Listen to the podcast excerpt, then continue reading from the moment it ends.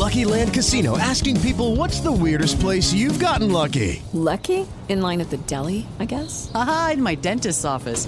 More than once, actually. Do I have to say? Yes, you do. In the car before my kids' PTA meeting. Really? Yes. Excuse me, what's the weirdest place you've gotten lucky? I never win and tell. Well, there you have it. You can get lucky anywhere, playing at LuckyLandSlots.com. Play for free right now. Are you feeling lucky? No purchase necessary. Void where prohibited by law. 18 plus. Terms and conditions apply. See website for details. ¿Te gusta con los Dodgers, Víctor González? Una felicidad muy grande, la verdad, de poder estar aquí con mis compañeros, de estar con Julio, con Valls y con todos los muchachos que están aquí. Son rumores, Hernán Cristante. Yo no, mi nombre, pero nadie en Pumas ha hablado conmigo, absolutamente nadie de la directiva. Luis Fernando Tena, sin pretextos. Destaco como siempre la entrega, la actitud, la lucha de todos nuestros jugadores que siempre dejan todo en el campo. Hoy, bueno, pues tenemos que reconocer que tuvimos un rival que hizo un muy buen partido, muy frente y ganó bien. Felicitar a su portero.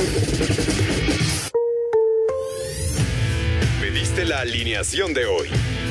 Desde el montículo, Toño de Valdés. En la novena entrada, ganan de todas las formas posibles. Es espectacular lo que están haciendo.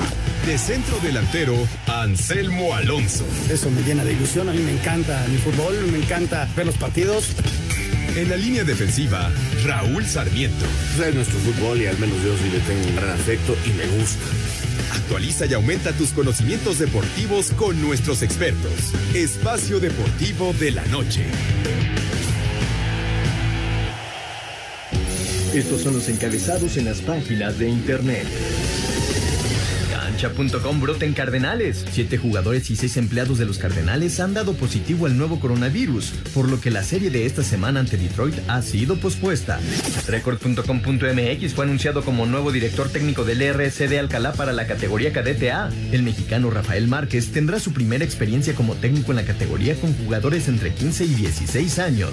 Esto.com.mx no hay comportamiento delictivo de Gianni Infantino. El secretario general adjunto de la FIFA, Alasdair Bell, aseguró este lunes que ni la organización ni su presidente Gianni Infantino tienen nada que ocultar, a raíz de la investigación penal abierta por el fiscal federal extraordinario de Suiza, Stephen Keller, el pasado 30 de julio.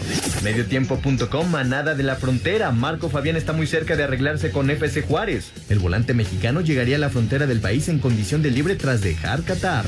UDN.mx, Kenty Robles modela camiseta del Real Madrid junto a Sergio Ramos. La mexicana se dijo encantada por la nueva indumentaria del conjunto blanco.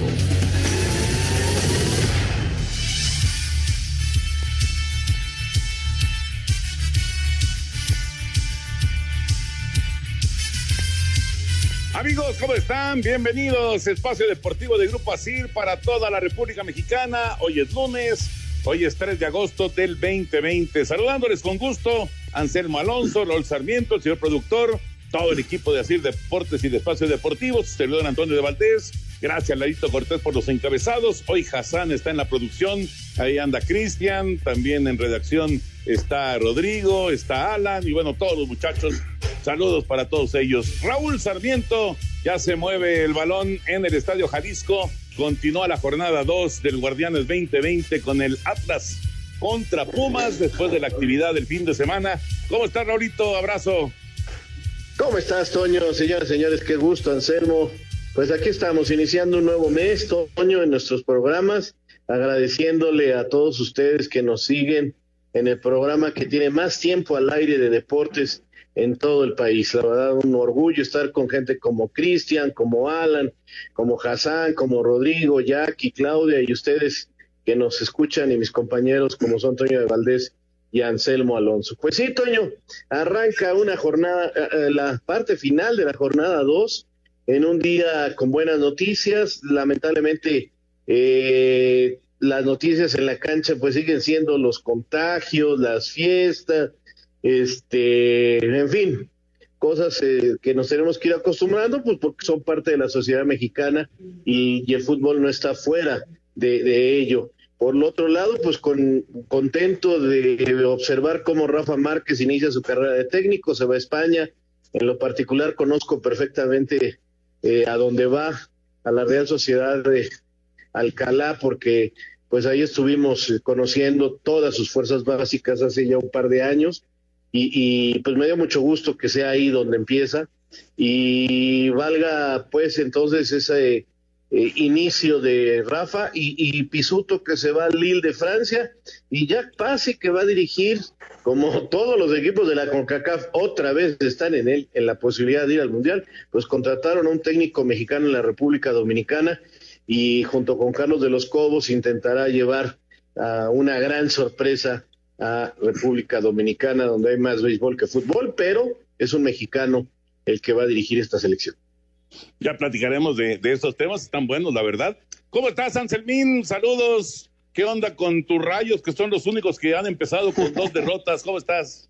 Muy bien, Doñito, me da mucho gusto saludarte, pero bueno, yo veo el vaso medio lleno. ¿Por qué? Porque el equipo mejoró muchísimo, el equipo se vio con un poco más de empaque, le falta sobre todo a la ofensiva, y bueno, ya platicaré con el señor Bricio, porque estoy muy molesto con ese penal, que para mí no existe. O sea, ya el fútbol dejó de ser de contacto, es un choque natural en donde los dos jugadores inclusive jalan las piernas para no lastimarse y te marcan penal, luego la expulsión, bueno, te quitan la expulsión y todo, pero bueno, ya pues no sé si vamos a jugar matatena o chiras pelas o canicas con sana distancia. O sea, es increíble, pero estoy muy molesto con esa situación, mi querido Toño.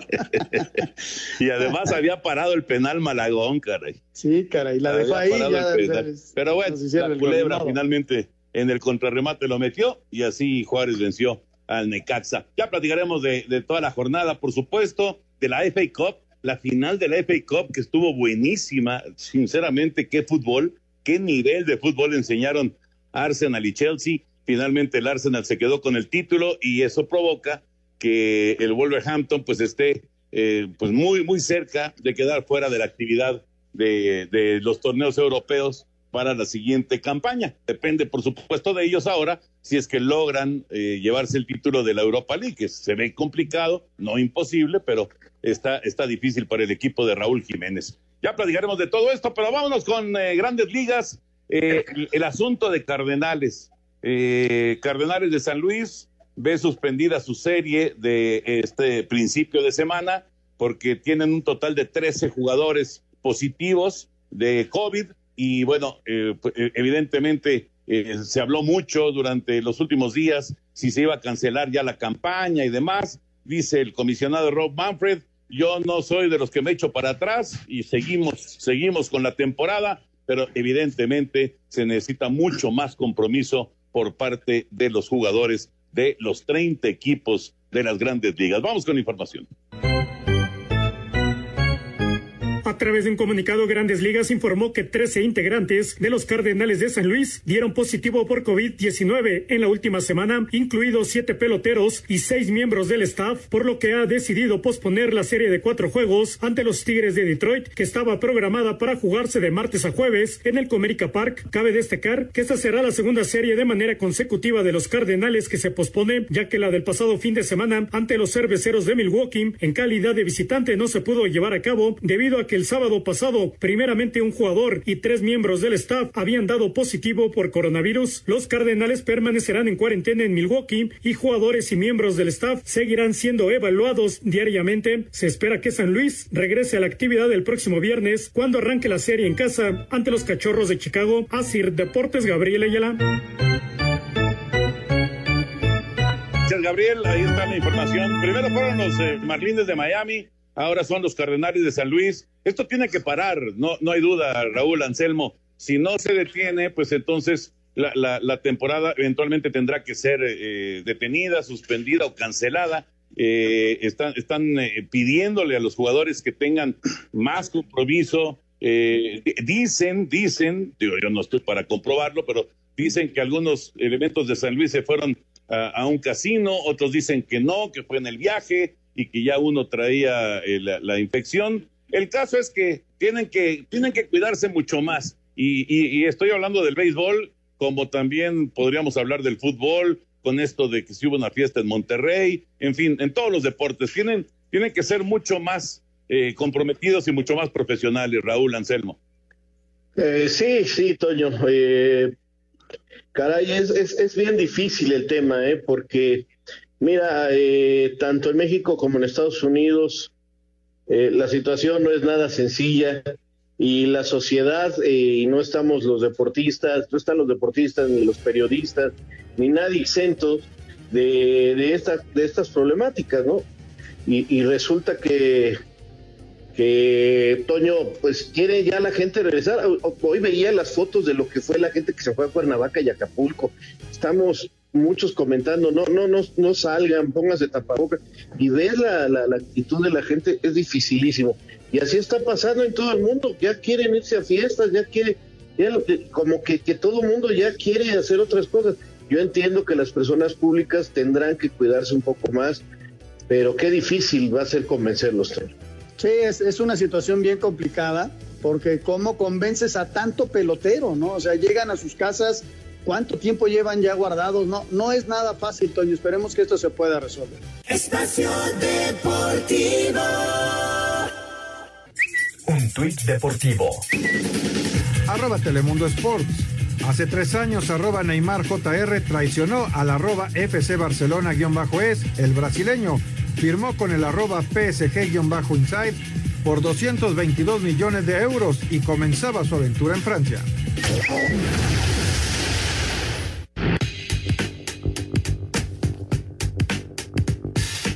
Resultados al momento en el básquetbol de la NBA. Los campeones Raptors de Toronto le ganaron al Miami Heat 107-103. Fred VanVleet con 36 unidades. En tiempo extra, los Nuggets de Denver se impusieron al Thunder de Oklahoma City 121-113. Nikola Jokic con triple doble de 30 puntos, 12 rebotes y 10 asistencias. También por Denver, Michael Porter Jr. estuvo espectacular con 37 puntos, la mayor cantidad en su carrera. Los Pacers de Indiana derrotaron 111-100 a los Wizards de Washington. TJ Warren fue el héroe con 34 unidades y lleva 87 puntos en total en los 2 juegos que ha disputado en la burbuja de Orlando. Para Sir Deportes, Memo García.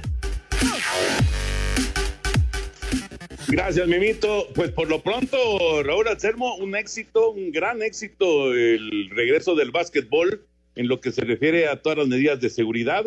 Es diferente, obvio, están en una burbuja, están en concentrados, digamos. Y por ahora pues van muy bien, y la verdad es que los partidos han estado buenos, o sea que esta digamos que dentro de todas estas noticias que llegan de diferentes deportes, pues esta es una buena noticia. Sí, sin duda, Toño, y las maneras en que lo hizo la Liga de Básquetbol es extraordinaria. También es un deporte que se puede dar estas posibilidades. Los gastos, aunque aumentaron, son los menos que en otro deporte que tuviera que tener cuando menos 11 en la cancha, ¿no? Más los que van a la banca y con los que entrenas, etcétera, ¿no? Ha sido un verdadero éxito. Y sí, el nivel, a mí me ha llamado la atención, qué buen nivel. He visto algunos partidos, Toño, en buen nivel. Quizás todavía no el que nos tienen acostumbrados, lo cual es lógico. Hay muchos cambios todavía. Se nota que algunos sufren en el aspecto físico, pero son unos verdaderos cracks. Qué calidad individual. Fíjate que esta es como una especie de pretemporada de los que ya calificaron para llegar a los playoffs. Estaba viendo ahorita el partido de Memphis contra Nueva Orleans, que por cierto va ganando Nueva Orleans, y ese Williamson es impresionante lo que juega. Y están a 10 días de arrancar los playoffs. Es decir, para muchos de esos equipos, y tiene mucha razón Raúl, es ponerte en forma para llegar dentro de 10 días a los playoffs. Estaban hablando de LeBron James. Él terminó promediando 28 puntos por partido antes de la pandemia. Ahorita va en 18, 19 puntos de promedio en 2 juegos, y la gente ya lo está criticando, ¿no? Él se está poniendo a tono para llegar a los playoffs, porque él se moriría por ser campeón nuevamente ahora con los Lakers, ¿no? Claro. Y los que ya tienen boleto asegurado, pues tienen la gran oportunidad de utilizar estos partidos para poner en ritmo y todo en perfectas condiciones para arrancar los playoffs. Los que están peleando por calificar, bueno, pues eso ahí ya es otra cosa, ¿no? Porque ahí tienen que ir a tope desde el minuto 1 en cada uno de sus partidos, porque si no, simple y sencillamente se van a quedar sin fiestas, se van a quedar sin playoffs. Y bueno, para concluir y ya meternos al tema del fútbol, por cierto, minuto 13, Atlas y Pumas están 0-0 en el Estadio Jalisco. Vamos con la Fórmula 1. Me estaba platicando Enriquito Campos que estuvo dramático el final, porque se le ponchó un neumático a Lewis Hamilton y por poquito lo rebasan en la parte final de la carrera allá en Silverstone.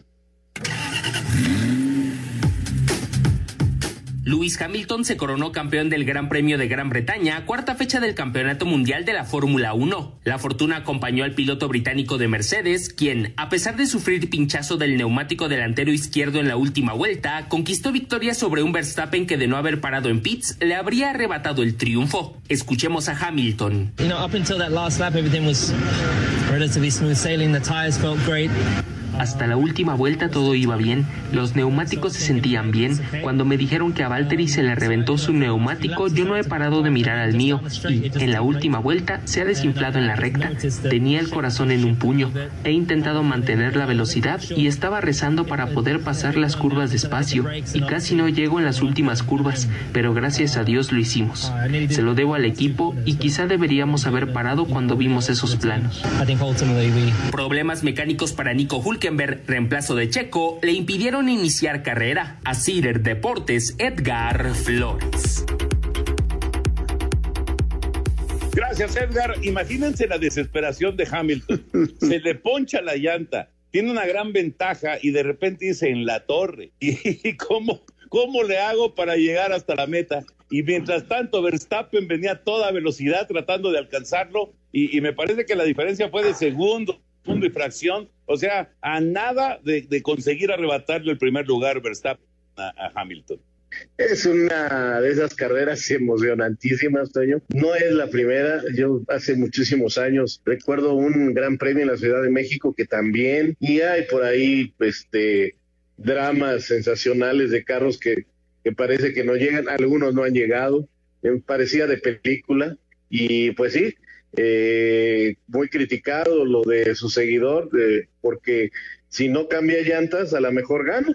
Digo, a lo mejor porque también a lo mejor se le poncha, ¿no? Digo, como estaban las cosas, pues estaba así, parecía esta película de carritos Cars, no sé si la vieron. Llega, ay, se me olvidó el nombre del carrito rojo, ay, bueno. Rayo McQueen, qué grande Hassan. Rayo McQueen, pues también llegó así y así ganó una carrera. Fíjate que cómo son las cosas, ¿no? El destino te tiene marcado. Lewis Hamilton es de esos personajes porque pues la gente de Verstappen, pues ¿qué se va a imaginar que el otro va a pinchar? Entonces lo sacan, cambian llantas. Si no hubiera ganado hasta con tranquilidad, ¿no? Me hizo recordar... Claro. Aquella carrera de Cantinflas que llegó empujando su coche. Bueno, casi llega así Hamilton, ¿eh? Sí. Casi llega así Hamilton. Pero bueno, valió la pena, estuvo emocionante. Según me decía Enrique Campos, que es mega fanático de la Fórmula 1, no estuvo muy entretenida la carrera en el desarrollo, pero el final fue espectacular y muy dramático, ¿no? Muy, muy angustiante, sobre todo para los que siguen a Hamilton y los que siguen a Verstappen también. Y por cierto, el carro de Checo, que no, obviamente no lo llevó Checo, pues ni salió, ni arrancó. Pues mira, Toño, dirán que qué gacho, pero pues qué bueno, ¿no? Imagínate si hace una buena carrera, de por sí como andan las cosas, y ni siquiera le habían dado el volante al otro mexicano, pues ahora sí que solitos. El viernes no le fue tan mal a Hülkenberg. Ya el sábado queda en el lugar 16, 17. Y ya ayer, pues ya platicaba Toño lo que pasó, ¿no? Vamos a ver qué pasa en la carrera, porque como son grandes premios consecutivos, el próximo domingo se corre el Gran Premio también de la Gran Bretaña, conmemorando 70 años. Y no sabemos todavía, ojalá y esté muy bien Checo y haya superado las pruebas, seguramente se las está haciendo para poder correr el domingo, pero yo lo veo poco probable que pueda correr, ¿eh?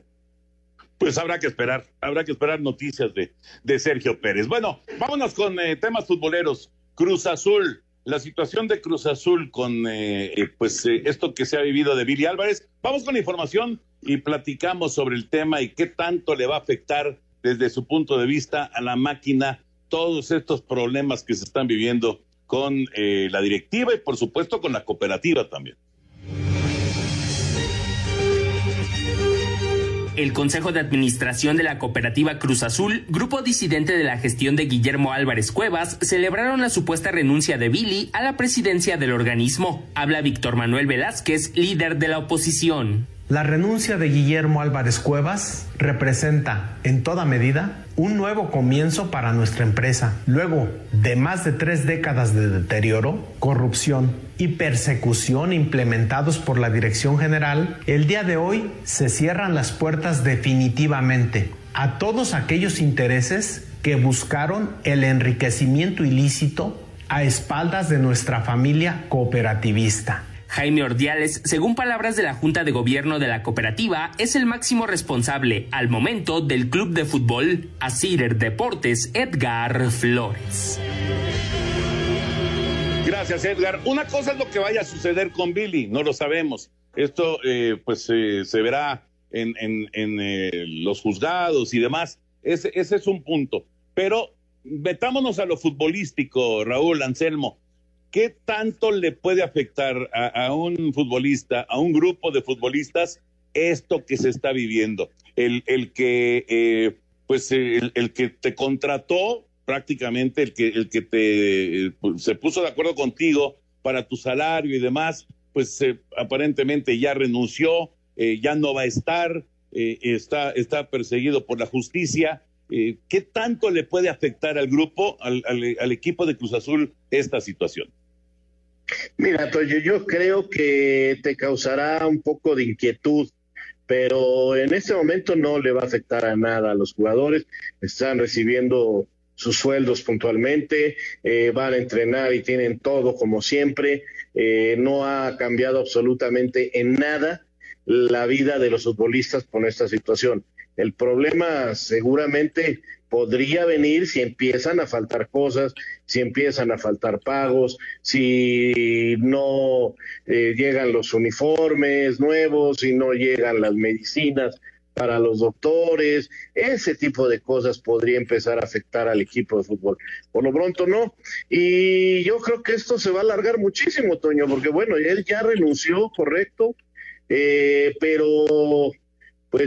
allá hay una junta de gobierno y la junta de gobierno dijo que siguiera Ordiales, no hay ningún problema por ese lado, y por el otro lado, las personas que encabezan el movimiento en contra de Billy, ayer me enteraba yo, están totalmente suspendidas dentro de la cooperativa. O sea, mientras la nueva junta de gobierno no los perdone y puedan regresar, ninguno de ellos puede tomar ninguna decisión al frente de la cooperativa.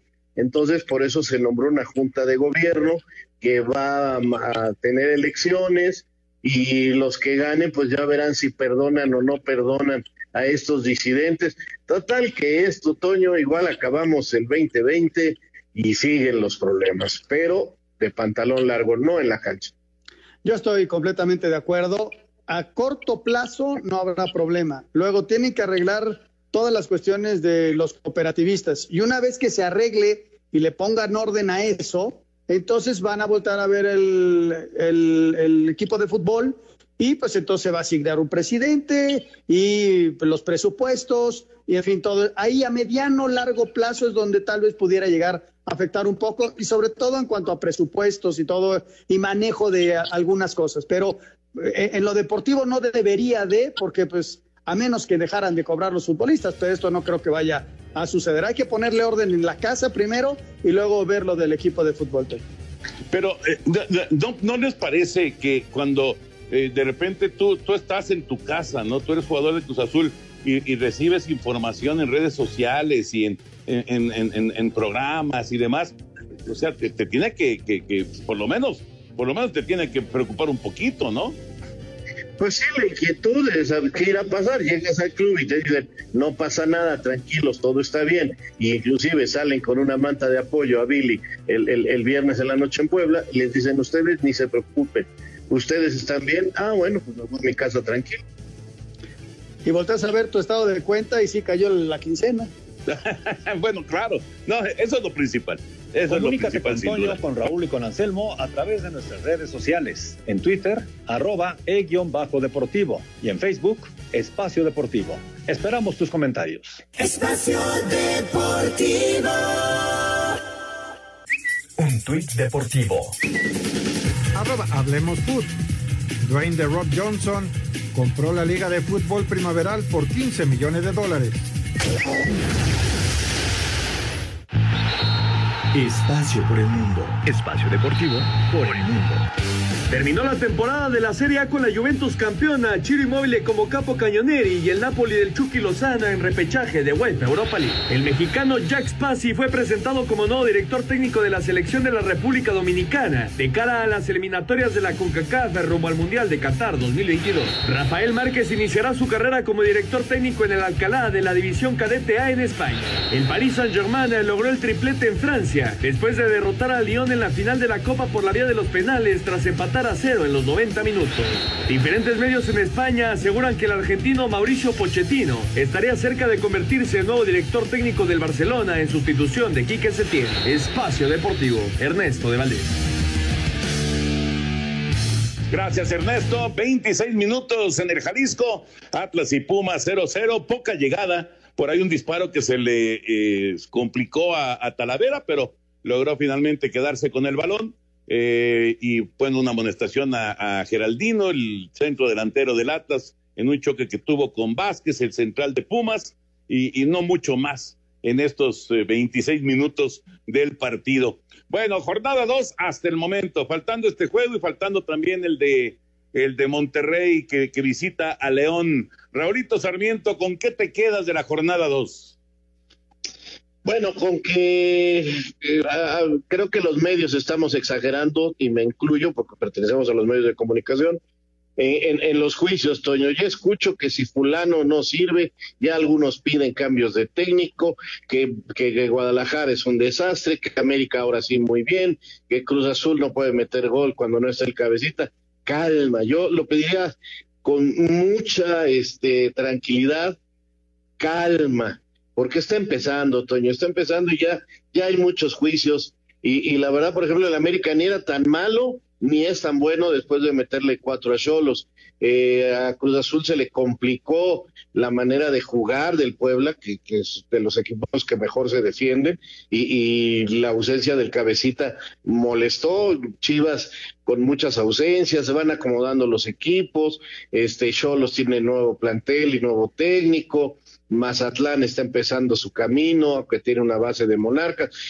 Eso es lo que me ha llamado la atención, que estamos en un proceso lógico y que a veces me parece que estamos adelantando juicios. Y bueno, pues como resultado me parece que lo de América es de destacar, porque tuvo contundencia y estuvo entretenido. Yo no diría bueno el partido de Toluca contra San Luis, donde definitivamente Rubén Sambueza demuestra que está para jugar y que Toluca va a ser distinto a lo que vimos en la pretemporada, pero qué mal se defiende, Karen. Sí, decían en la transmisión, ¿cuántos goles necesita meter Toluca para ganar el partido, no?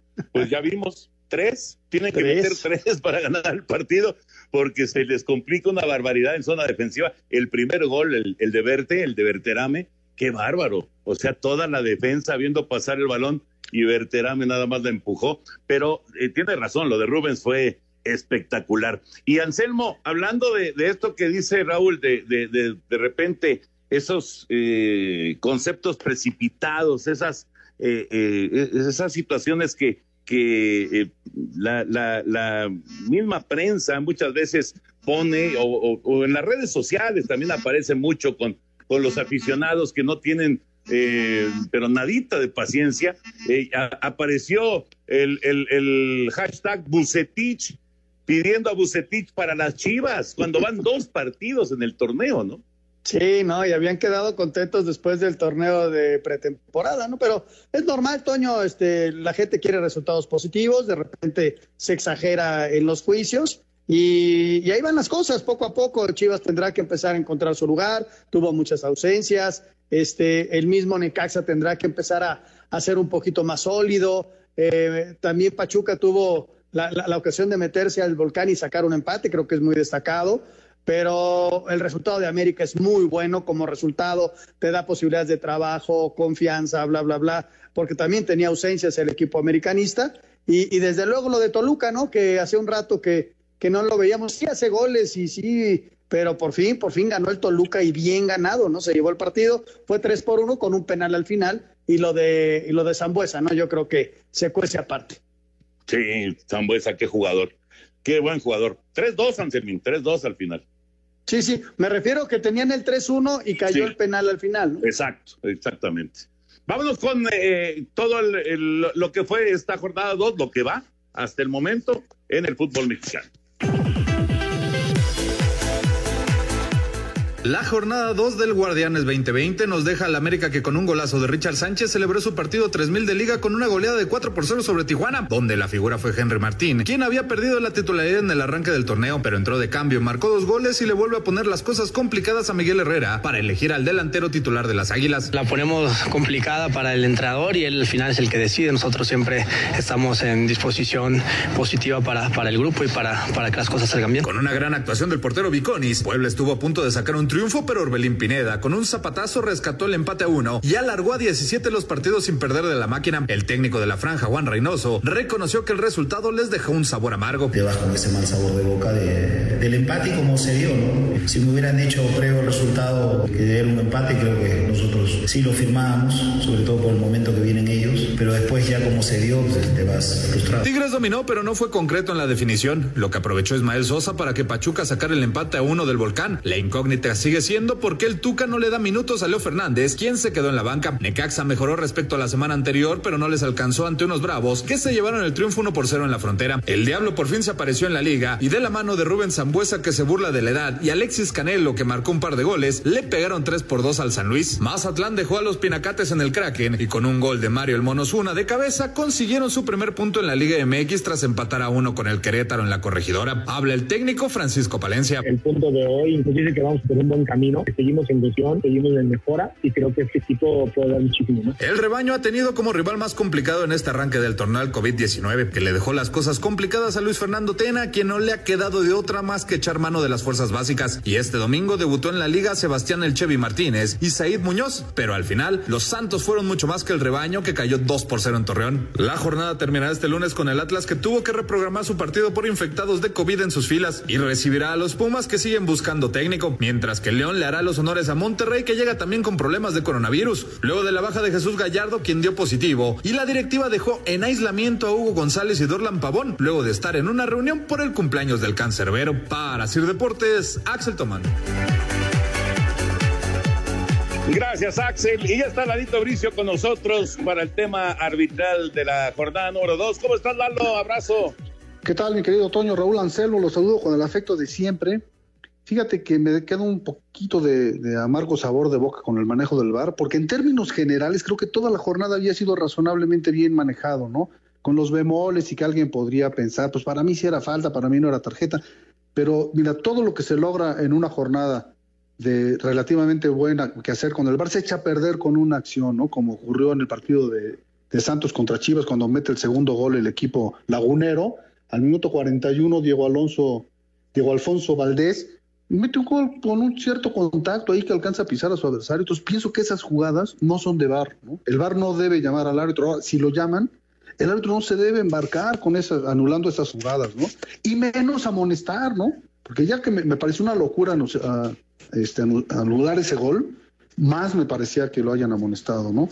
Entonces, pues eso hace perder credibilidad a todos, ¿no? A los árbitros, al manejo del VAR, a la comisión, a los que defendemos toda esta cuestión arbitral, pues porque es indefendible que anulen un gol, porque no se trata de un error claro, obvio, ni se trata de nada, es una jugada futbolera en que puede ser que haya un pisotón accidental, y el VAR no está para buscar con lupa y volverse un detector de faltas, ¿no? Entonces sí me quedó un amargo sabor de boca por esa jugada, que creo que fue la que empaña la labor, en términos generales, aceptable del VAR durante la jornada, ¿no? Pero Anselmín tiene también una queja. A ver, Anselmo, ¿cuál es tu queja? Muy grande, no es cierto. Mira, es una apreciación simplemente la del penal del...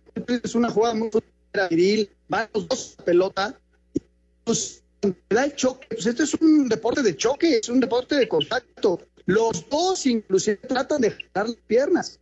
El Necaxa se ve en la toma como trata de no pegarle, pero vas con la inercia. Pon un choque, sí, pero no todos los choques, tú me has enseñado, no todos los choques son faltas. Bueno, de entrada lo que ve Fernando Hernández es penal y expulsión. Van al VAR y le quitan la expulsión y lo dejan amarillo y dejan el penal. Esa jugada me deja un mal sabor de boca, más de que es mi equipo, de que pues ya no puedes tener ningún contacto en ningún sector de la cancha. Me voy al partido de la FA Cup. Si ese partido hubiera sido pitado por el VAR mexicano y árbitros mexicanos, terminan los dos equipos con 3 jugadores. ¿Tú crees? Bueno, pues no sé, porque en la es la de Arsenal contra Chelsea, es la FA Cup a la que te refieres. Sí, ese partido. ¿No viste la expulsión? Ni lo tocan, ¿no? Es un pisotón que lo toca. Pero bueno, enfocémonos en la jugada de Necaxa, ¿no? Mira, si juega la pelota el del Necaxa, tal vez hubiera salvado, pero a ver, los dos van a la jugada, pero la gana el delantero, la gana el atacante. Entonces, la forma de lo que se juzga... Sí, pero yo estoy jalando las piernas, Lalo. No, por eso. Sí, si le has pegado por eso, pero por delante te vas... Ya se acabaron. Es que a mí tienes razón. A mí lo que me molesta es que ya no se puede tener ningún contacto en ningún sector de la cancha, porque el VAR te dice un contacto. Oye, este es un deporte de contacto. Sí. Mira, este deporte era un deporte de contacto. Y al final de cuentas, para mí, y respeto mucho a Fernando, y para mí es una jugada mal calificada. Sí, no, yo pienso que no. Mira, ya ahora te voy a mandar la parte de la regla donde dice, si hay un contacto, es falta. Lo dice la regla ahora. Hay un contacto, es falta. Ya. Ahora, este cuate no, él intenta encoger las piernas, pero al encoger le golpea con las rodillas en el pecho. Entonces son varias cosas. A ver, ¿por qué entró así? ¿Por qué se aventó así el defensor? Porque ya prácticamente no alcanzaba la pelota. De hecho, no la alcanzó. Al jugar de esa manera, tiene un inminente riesgo de no cuidar la seguridad de su adversario. En tercer lugar, hay que ver si le pega. Hay que ver con qué le pega, con la rodilla. Hay que ver en dónde le pega, en el pecho. ¿Quién le pegó a quién? El del Necaxa le pegó al delantero. Entonces, son una serie de preguntas que se tiene que hacer el árbitro y decir, esto es falta, ¿sí? Hay 5 cosas que la comunidad tiene en falta.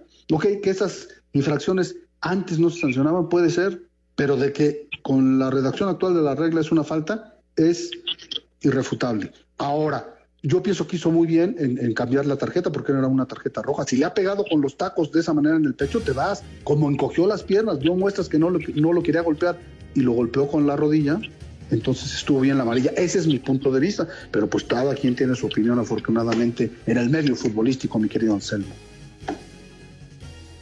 Raulito, estuvo muy claro. Sí, claro, está muy claro. Está muy claro. Yo lo único que le diría a Anselmo, diría a Anselmo es, dile a tu defensa que no se barra. ¿Para qué se barrió si el otro ya venía tirado? Deja que vea a Jairo, le voy a dar un par de cachetadas. Pues sí, dile que se quede paradito y controla la pelota. Nada más, si ya estaba tirado, si se venía barriendo Bueno, no, a mí, yo lo único que digo es que hay muchas jugadas en que no son errores manifiestos del árbitro, no son errores muy graves y van a consultarlos, ¿no? En la mayoría... pues existe todo lo necesario para marcarse. Espacio Deportivo. Un tuit deportivo. @golpedetenis. Rafael Nadal participó en un torneo de golf y terminó en los primeros puestos.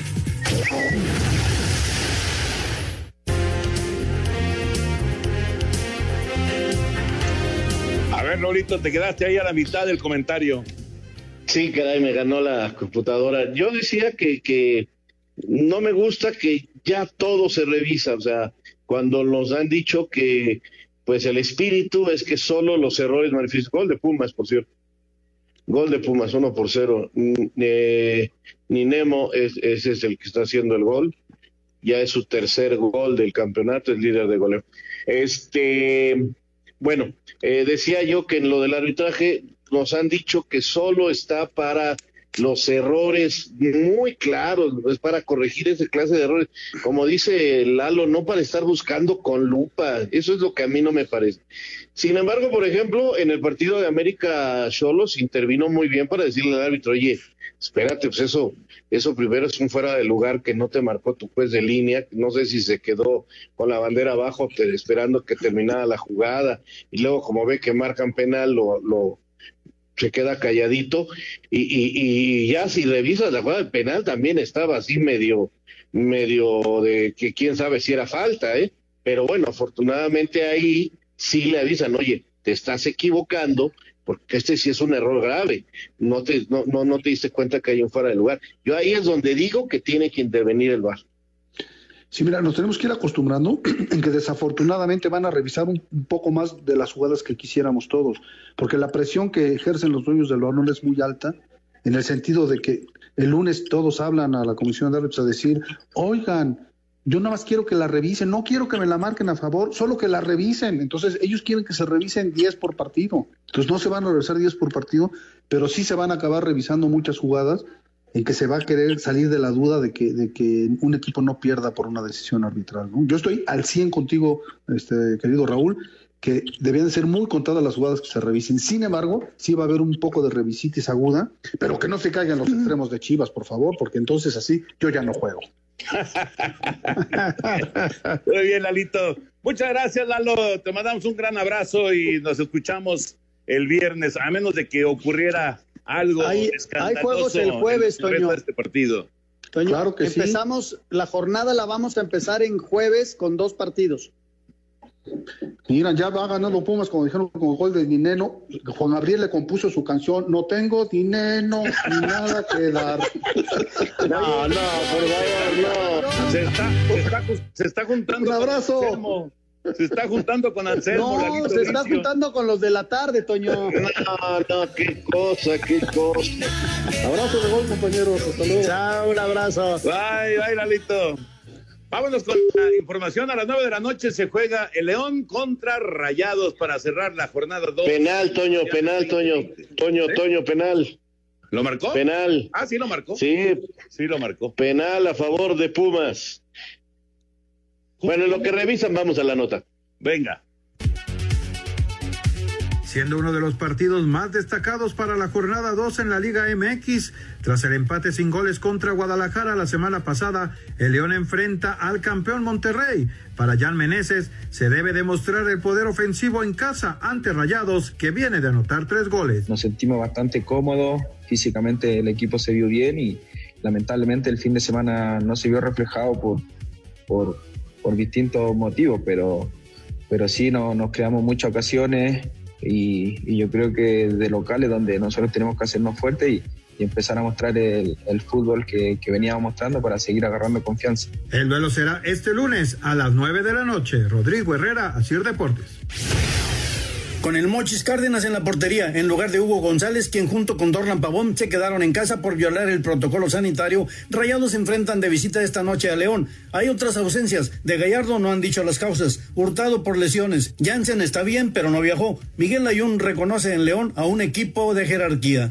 Esperamos un partido bastante difícil, jugadores que pueden marcar mucha diferencia, el caso de Chapo Montes, que jugar con muchísima jerarquía.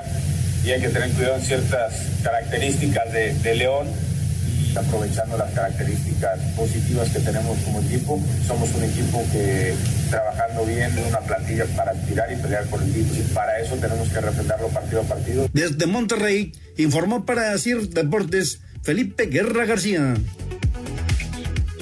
Es a las 9:00 p.m. el partido León contra Monterrey. No hay penal de ninguna manera. No pueden marcar penal. Qué lástima que ya se fue Lalito. No hay penal, nada. No era penal. Absolutamente nada. No hay nada. Yo no sé cómo lo vean ustedes, pero yo no veo de ninguna manera falta sobre González. Pues es lo que decía ya Anselmo. Ahora ya cualquier toquecito se señala penal y aquí el árbitro alcanza a ver que el defensor le pone la mano sobre el hombro, sigue corriendo González y cada que ve que no va a alcanzar la pelota se tira. Yo no hubiera marcado penal. No, Raúl. Pero si el árbitro... Nos acaba de decir, cualquier choque es penal. Este ni siquiera es choque, es simplemente un toque, no. No, le pone una mano en el hombro. Lo roza, ni siquiera le pone la mano al hombro, lo roza. O sea, no puede marcar penal el árbitro, digo, con todo respeto para... Y digo, cada quien hace su trabajo, Pero es que si esto lo marcan penal, pues ya va a ser un desastre, ¿no? Toño, por eso te decía, y quizás hasta me vi mal con Lalo Bricio, si estos muchachos pitan la FA Cup del otro día, que hay jugadas viriles, Toño, esto es un deporte de contacto, y lo que hubo fue un contacto, y nos acaban de decir que cualquier contacto es penal. Pero no, pero a ver, el contacto que hubo, ahí viene ya el árbitro, el contacto que hubo en el de Necaxa sí es un contacto. No, y bien explicado, lo entendí perfecto. O sea, y acá no hay nada, o sea, es un rozoncito, no hay forma de que de esa manera pueda caer. No, dice que no. Un tuit deportivo. @testigo directo, atraviesa una piscina olímpica con un vaso de leche chocolatada en su cabeza sin derramar ni una gota. Katie Ledecky, nadadora estadounidense, 4 veces campeona olímpica y 15 mundial. Así entrenó, haciendo campaña por las bebidas saludables. No todo es fútbol. Deportes en corto. Por COVID-19, Grandes Ligas aplaza la serie San Luis contra Detroit debido a 13 casos positivos de los Cardenales, 7 jugadores y 6 del staff. Rubén Robelo gana la segunda fecha de la NASCAR México en San Luis Potosí. El entrenador en jefe de las Águilas de Filadelfia, Doug Peterson, dio positivo al coronavirus. Giovanni Céspedes decidió no continuar el resto de la temporada con los Mets de Nueva York debido a la pandemia de coronavirus. El australiano Neil Kyrgios anunció que no participará en el US Open debido a los riesgos por COVID-19. El mexicano Abraham Anser firmó una ronda de 66 golpes, recuperó 13 posiciones y terminó en el lugar 15 en el St. George Invitational que ganó Justin Thomas. El comité organizador de Tokio 2020 confirmó este lunes el calendario de competencia de los Juegos Paralímpicos, 539 eventos de 22 deportes en 21 sedes del 24 de agosto al 5 de septiembre del 2021. Copenhague albergará la salida del Tour de Francia 2022 en lugar de la edición del 2021 como estaba previsto. Gracias, Rodrigo. Bueno, pues entonces quitaron el penal, se mantiene el 1-0, Pumas sobre Atlas en el Estadio Jalisco. Ya va a terminar la primera parte de este partido, son 5 minutos de compensación, ya van los 5, así que está a punto de concluir. Oigan, antes de ir con Beto Morrieta y ya para ir con el señor productor, lo de Rayados, yo creo que si fue una fiesta o una reunión, o nada más le llevaron el regalo, lo que sea, ¿para qué arriesgarse? Eso es lo que me parece que está mal por parte de Hugo González, que es un buen muchacho sin duda, pero está mal, se equivoca, y por supuesto está mal Dorlan en ir, y está mal Diego Reyes en ir también. No sé cómo lo vean ustedes, pero esto no es solamente que lo hagan escondidas o que lo hagan abiertamente, no, es que no hay que hacerlo. Si quieren seguir con el torneo, no hay que hacerlo. Lo que te decía, Toño, yo por ejemplo aquí donde tú tienes tu humilde casa, cada fin de semana hay una fiesta, ¿eh? Sí. Cada semana hay una fiesta. Pues sí. Hay mucha gente que no les importa y que te dice, no es cierto, no pasa nada. Y lamentablemente el fútbol está metido en esa sociedad. Ellos hicieron su reunión de cumpleaños, nada más que se fijen a quién invitan, porque una de las personas invitadas fue la que saca el video y se arma todo el escándalo. Yo creo que ellos tienen que pensar que como profesionales no deben de hacer esas cosas. Ese es mi punto de vista. Otras personas dicen, bueno, ¿y qué? ¿No son seres humanos? No están igual que todos, tratando de ir recuperando la normalidad. Pues Toño, empiezas a una discusión. Yo creo que no deben de hacerlo. Yo creo que tienes que usar cubrebocas. Yo creo que son profesionales y personas públicas y deberían de cuidarlo. Ese es mi punto de vista. Los protocolos de los equipos están muy claros, ¿no? Y lamentablemente ni es la primera, Toño, ni va a ser la última que vemos esto, ¿eh? Ojalá y tomaran conciencia de que es gente muy seguida y de que son ejemplo de la sociedad, ¿no? Si lo hizo Hugo González, pues lo va a hacer todo el mundo, y lo está haciendo mucha gente. Ojalá y tomen conciencia, estamos llegando a 50,000 muertos, a quién sabe cuántos en el mundo, hay que poner un poquito de nuestra parte. A nosotros mismos nos cuesta trabajo, yo a mis suegros no los veo desde hace 2 meses, imagínate, a mis hermanos, mi hermano no viene, por lo mismo, ¿por qué? Porque pues él sale, está haciendo su chamba y corremos riesgos. Hay que bajar los riesgos, sí es una irresponsabilidad y es un pésimo ejemplo para la sociedad. Exacto, es un pésimo ejemplo, exactamente. Vámonos con Heriberto Murrieta en Fundación Taurina. Amigos de Espacio Deportivo, poco a poco, muy lentamente empieza a recuperarse la actividad taurina allá en Europa. El día de ayer, Miguel Ángel Pereira cortó 2 orejas en Huelva a los toros de Núñez del Cubillo, y fue la corrida en la cual Pereira resultó triunfador, alternando con Cayetano y con Pablo Aguado. Mientras tanto, en Navas de San Juan, Enrique Ponce tuvo mucho éxito en su encerrona, cortó 6 orejas y un rabo a los toros de su propia ganadería el día de ayer en esta población denominada Navas de San Juan. Enrique Ponce celebró de esta forma 30 años de alternativa. No pudo festejar el 30º aniversario del doctorado recientemente en Valencia, sino que lo hizo ayer en el inicio del mes de agosto, en esta plaza de Navas de San Juan. 30 años de alternativa de una de las figuras españolas más importantes en el continente europeo y también a nivel mundial, particularmente muy reconocido en tierra mexicana. Muchas gracias, buenas noches y hasta el próximo viernes en Espacio Deportivo. Muchas gracias Heriberto Murrieta, y vámonos porque tenemos 200,000 llamadas en 60 segundos, según nos dice aquí Hassan. Así que Laurita de Querétaro manda saludos para todos, felicita a Toño por su reconocimiento y les manda muchos saludos a todos, incluyendo a su servidor, y que ganen sus Pumas. Gracias Laurita. Artemio Artaga dice que está enojado con Toño que porque no lo saludas en el béisbol, Toño. Abrazo, Artemio. Bueno, más llamadas, pero se nos acaba el tiempo. Alejandro Bir de Catepec, también Julio Alzate, el señor Raúl de Redwood City, California, Jorge Rodríguez, Alan y Gilberto, pero se nos acaba el tiempo. Mañana le damos paso a las llamadas. Gracias, Anselmo. Gracias, Toño. Gracias, Raúl. Hasta mañana, buenas noches. Nos vemos. Hasta mañana. Vámonos. Buenas noches. Espacio Deportivo.